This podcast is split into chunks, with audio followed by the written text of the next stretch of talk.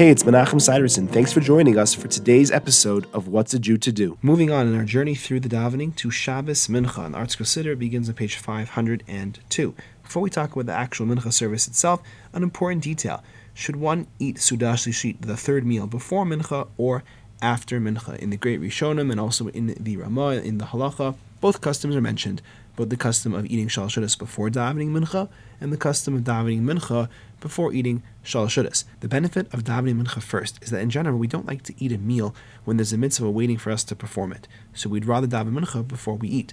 But there's Kabbalistic reasons that make it more ideal to daven Mincha before eating Shal Although both customs are acceptable, the more traditional custom is to daven Mincha before eating Shal And if possible, one should follow that. Thanks for joining me. I look forward to seeing you tomorrow.